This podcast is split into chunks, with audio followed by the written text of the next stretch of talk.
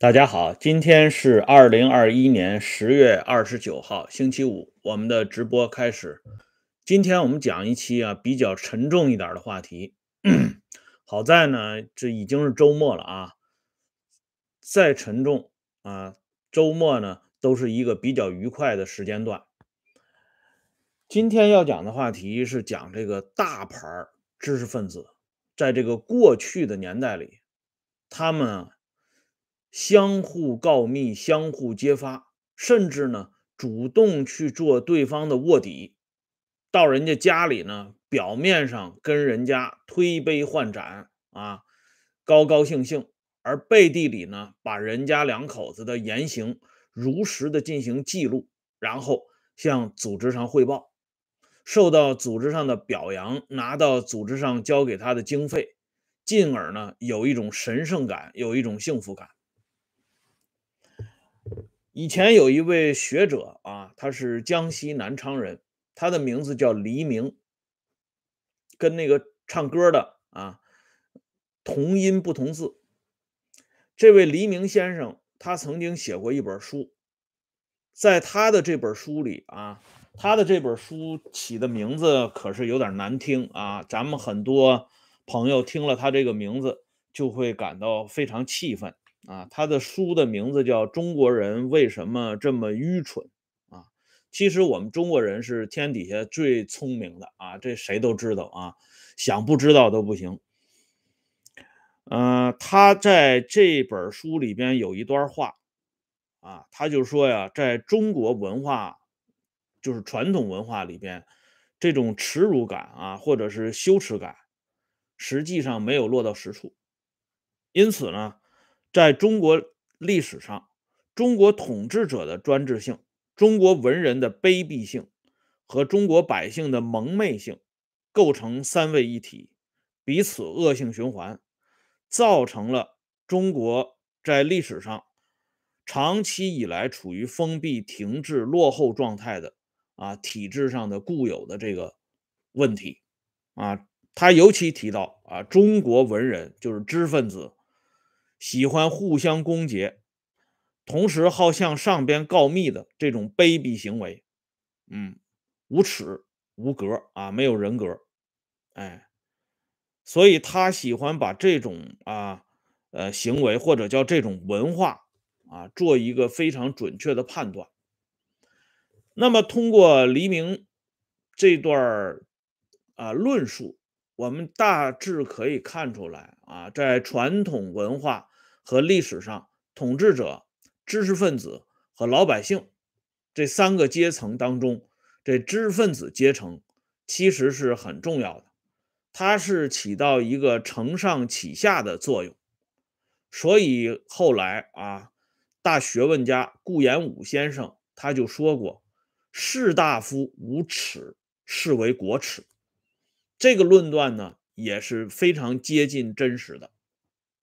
那么现在呢，我们就来看一看啊，这个士大夫的无耻，或者叫知识分子的无耻，它具体体现在什么地方呢？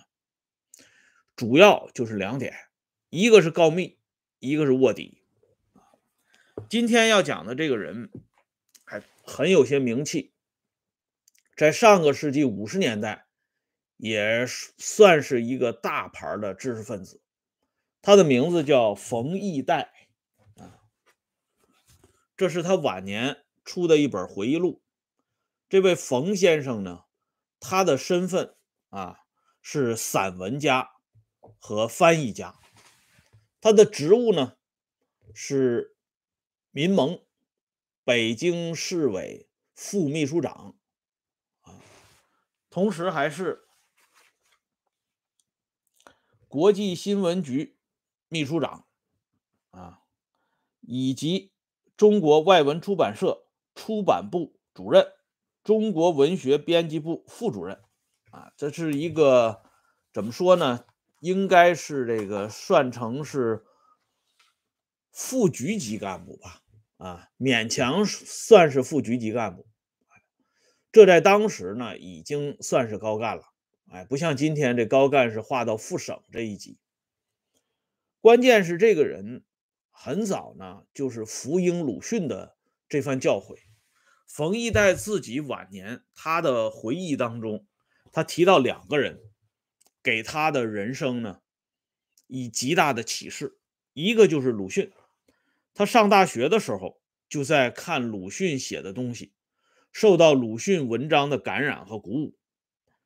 他认为啊，不能忘记鲁迅先生的话：中国青年应当走上一条使中华民族得到民主、啊民主、自由、崎岖而又光明的大道。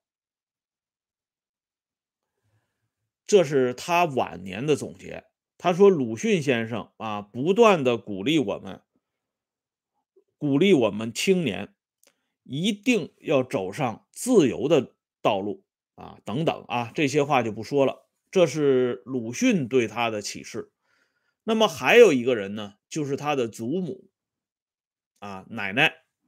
奶奶从小啊就教育他说，千万不能学做曹操，因为曹操这个人有一句名言啊：“宁可我负天下人，不可令天下人负我。”这个人极端自私，啊，奶奶就是告诉他，自己受一点委屈呢，啊，不要紧，别冤枉了别人，尤其别冤枉了好人啊，更不能去充当这个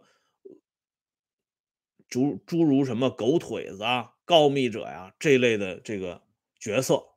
所以冯一代啊，自己呢一直记着。记着这件事情，而且在他的学生生涯当中，啊，他有一次呢被人家给陷害了，啊，但是他想到奶奶说的这句话，啊，好在呢这一次陷害也不是什么特别严重的，所以他考虑到，如果他当时啊说出真相，那就可能让其他两个同学因此呢，啊。受到不测的这个危险的境地，因此啊，他就把这口气忍下来了。他说：“我呢，还不能做这个 辩解啊，甚至呢，也不会去学校方面呢做这个告密。”这是青年时期的冯一代。冯一代这个人的身份还有一层，就是今天我这个节目里边提到的赵丹的妻子。啊，妻子黄中英的丈夫，这话听着特别绕口，其实很简单啊，就是赵丹的老婆黄宗英在赵丹走了之后，与晚年的冯一代两个人呢结成夫妇，两个人之间相差十二岁啊，但是晚年的这个生活呢过得很幸福啊，在一起共同生活了十二年。冯一代啊，他的这些啊，从他这些回忆啊，以及外界对他的评价，认为这是一个老作家啊，老翻译家，老散文家，老的出版工作者，总之呢，是一位老学者，也可以用这个啊德高望重来形容。特别是有一件事情。给我的印象都很深刻。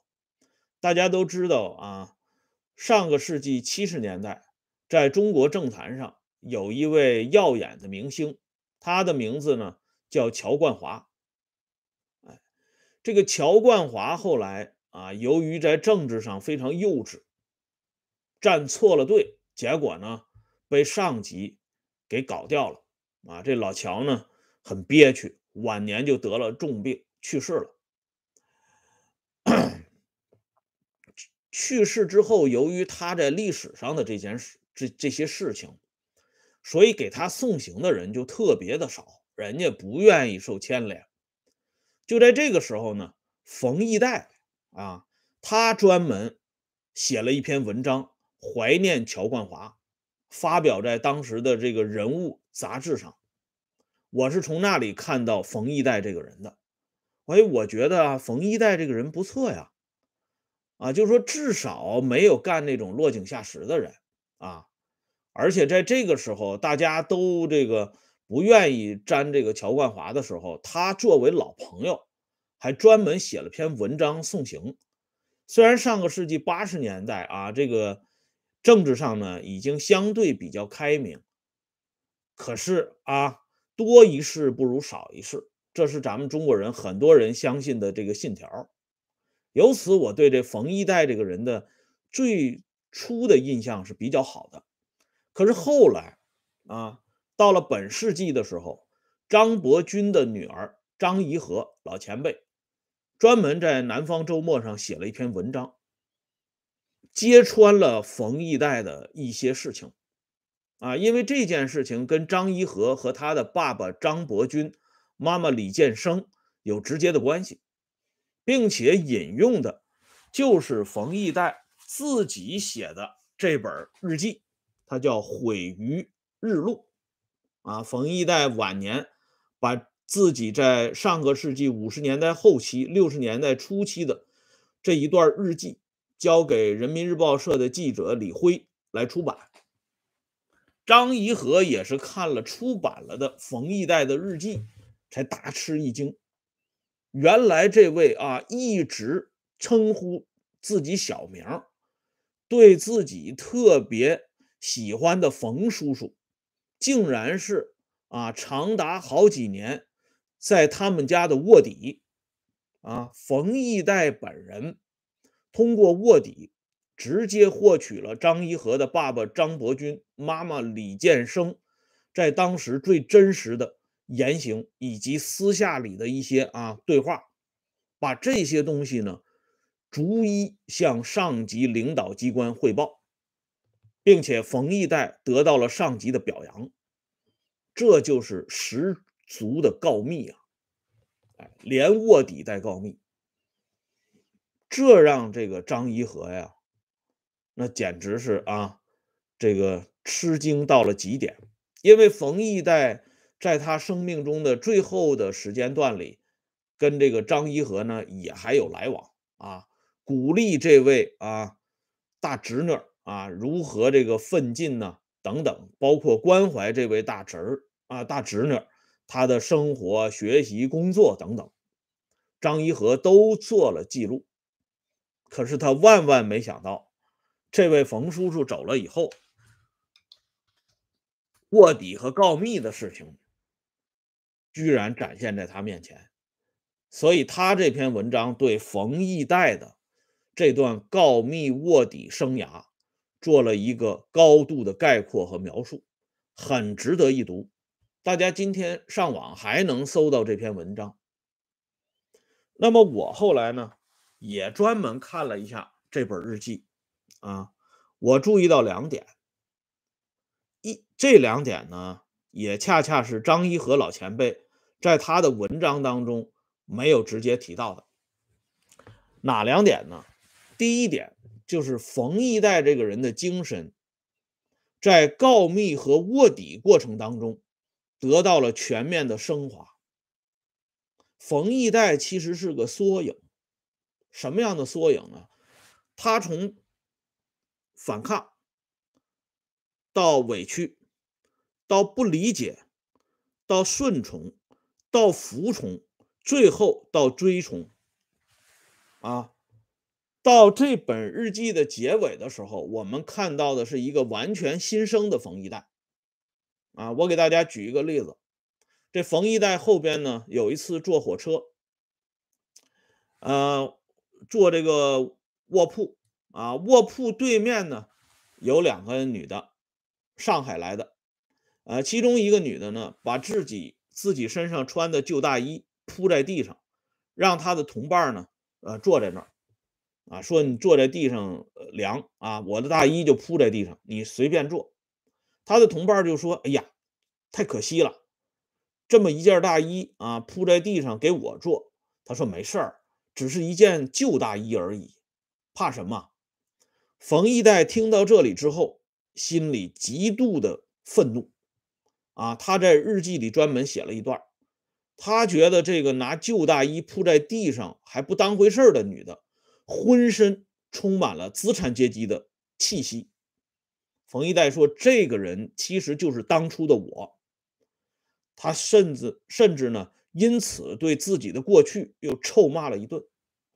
就是说，从这么一件小事儿上，我们就可以看到，冯一代已经把自己啊，这个从思想到外外在，已经彻底的改造成一个无产阶级战士了，这是很不容易的啊，因为他大学的时候是他读大学的时候是在一九三六年，啊，他完全是民国时代啊完成的全部的连续教育，可是他到了新中国之后。他把过去的自我撕个粉碎，啊，这是第一点。第二点呢，就是冯一代在做这个卧底和告密这两重身份过程当中，有一些人也是大右派、大知识分子，啊，甚至是民主党派里的大人物。在冯一代的监督下，啊，工作，可是后来这些人的认识，啊，这些人对党的感情，对组织上的靠拢，居然超过了冯一代，啊，就把这个监军都给超过了，并且由于他们的这种超过，受到了最高当局的直接表扬。这邓小平文选里就有专门表扬这些大民主党派。大知识分子们的原话，而这些人呢，在一九五八年和一九五九年，恰恰是冯一代帮助批评的对象，啊，就是所谓的“长江后浪推前浪”，哎，一浪更比一浪高啊！所以这两点啊，看完之后，理解之后，你会觉得啊，这个事情真的是太神奇了。什么叫化腐朽为神奇？陈毅啊，在那部电影《陈毅市长》里，我给大家讲过那个镜头。他教训那位上海的化学家研制盘尼西林的齐养志，他说：“齐先生啊，不懂共产党人的化学。哎，共产党人的化学就是化腐朽为神奇。哎，那么下面呢，我就给大家简单的介绍一下这冯一代。”是怎么从啊一个副局级干部变成了一个右派分子？这个过程呢很简单，就是一九五七年啊，当时呢鼓励是大鸣大放，给这个组织上呢提意见，帮助这个党呢来整风，话说的非常好啊。这冯一代就按捺不住了，呃，简单呢向组织上提了几条意见。啊，第一个呢是他自己受委屈，他在三反运动的时候被诬陷为贪污犯，啊，其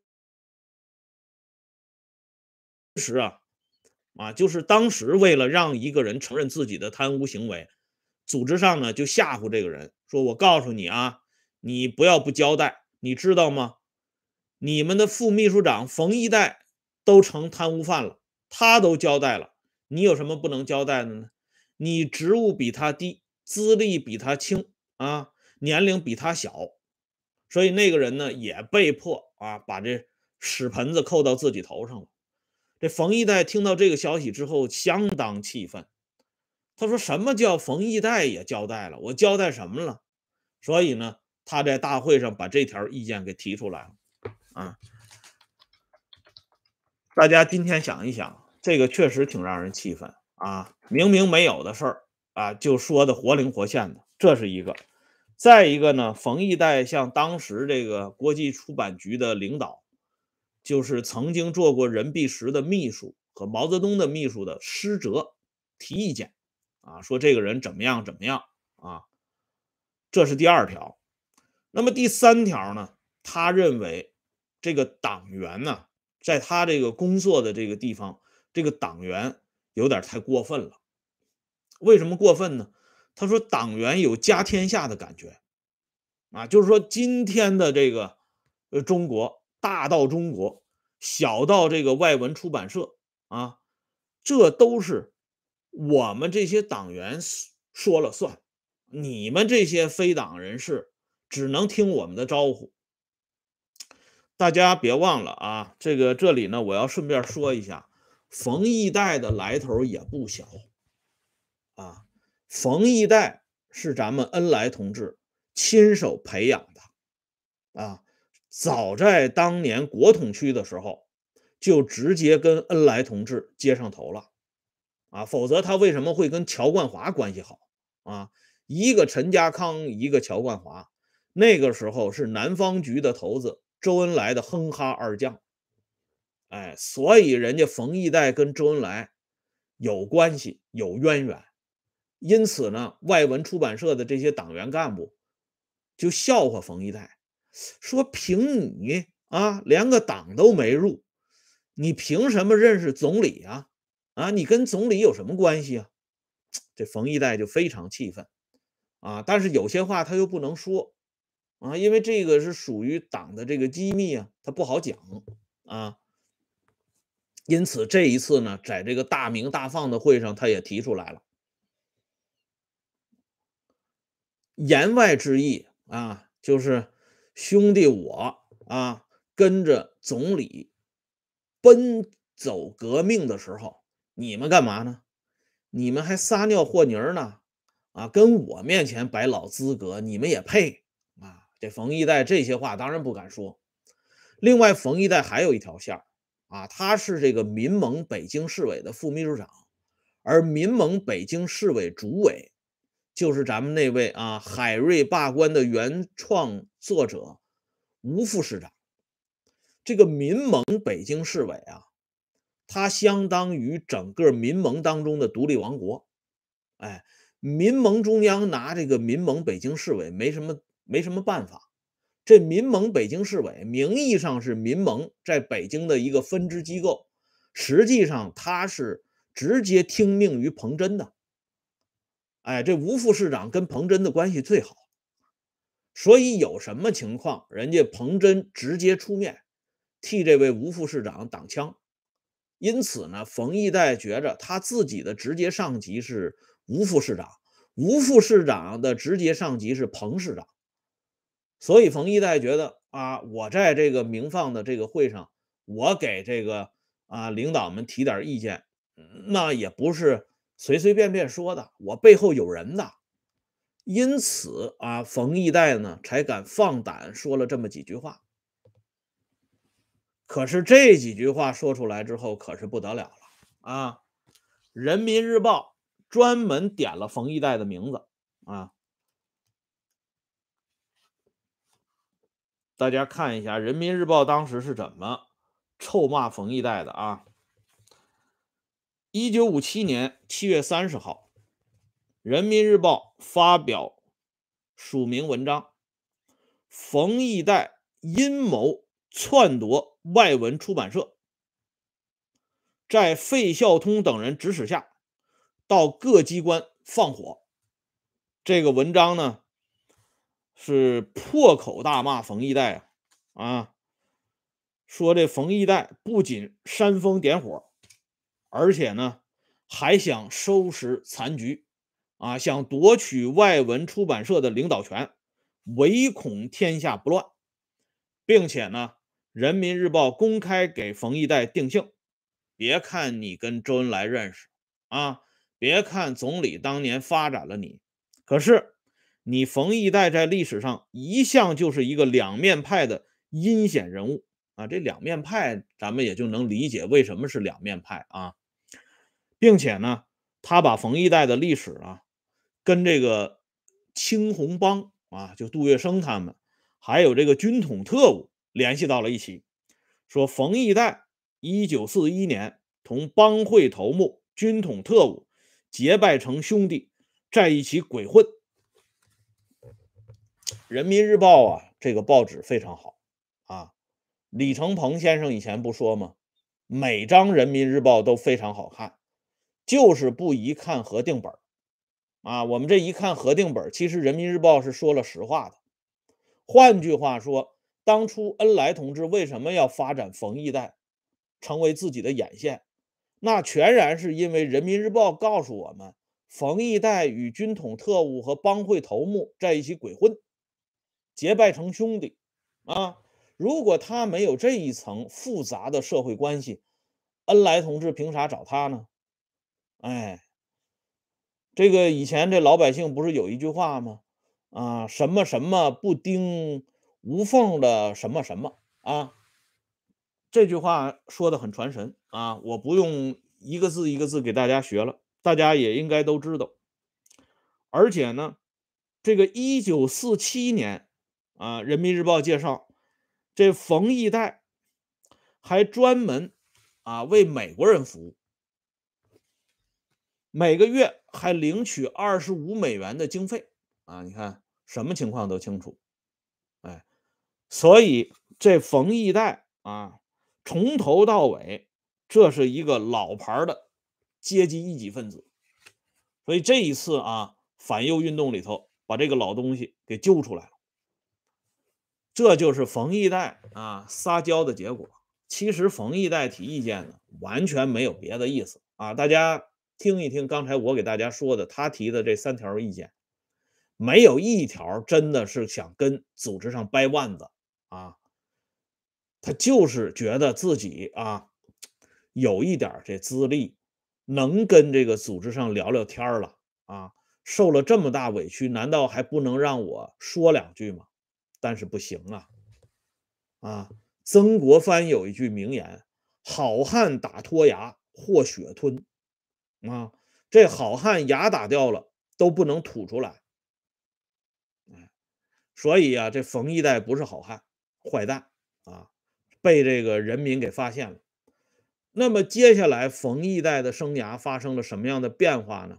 我们只好留在明天接着说了啊。今天这时间差不多了，感谢朋友们上来打赏支持、点赞、收看和收听啊！欢迎大家呢关注温相说时政会员节目，经常有更新。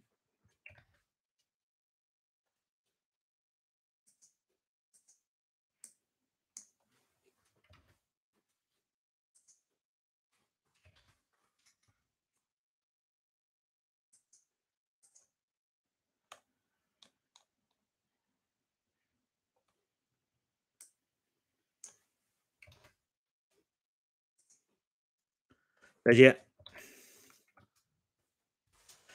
啊，在结尾的时候，我多说一句啊，如果今天一会儿有时间的话啊，如果我这边没有电话进来，我可能会讲一期读书杂记。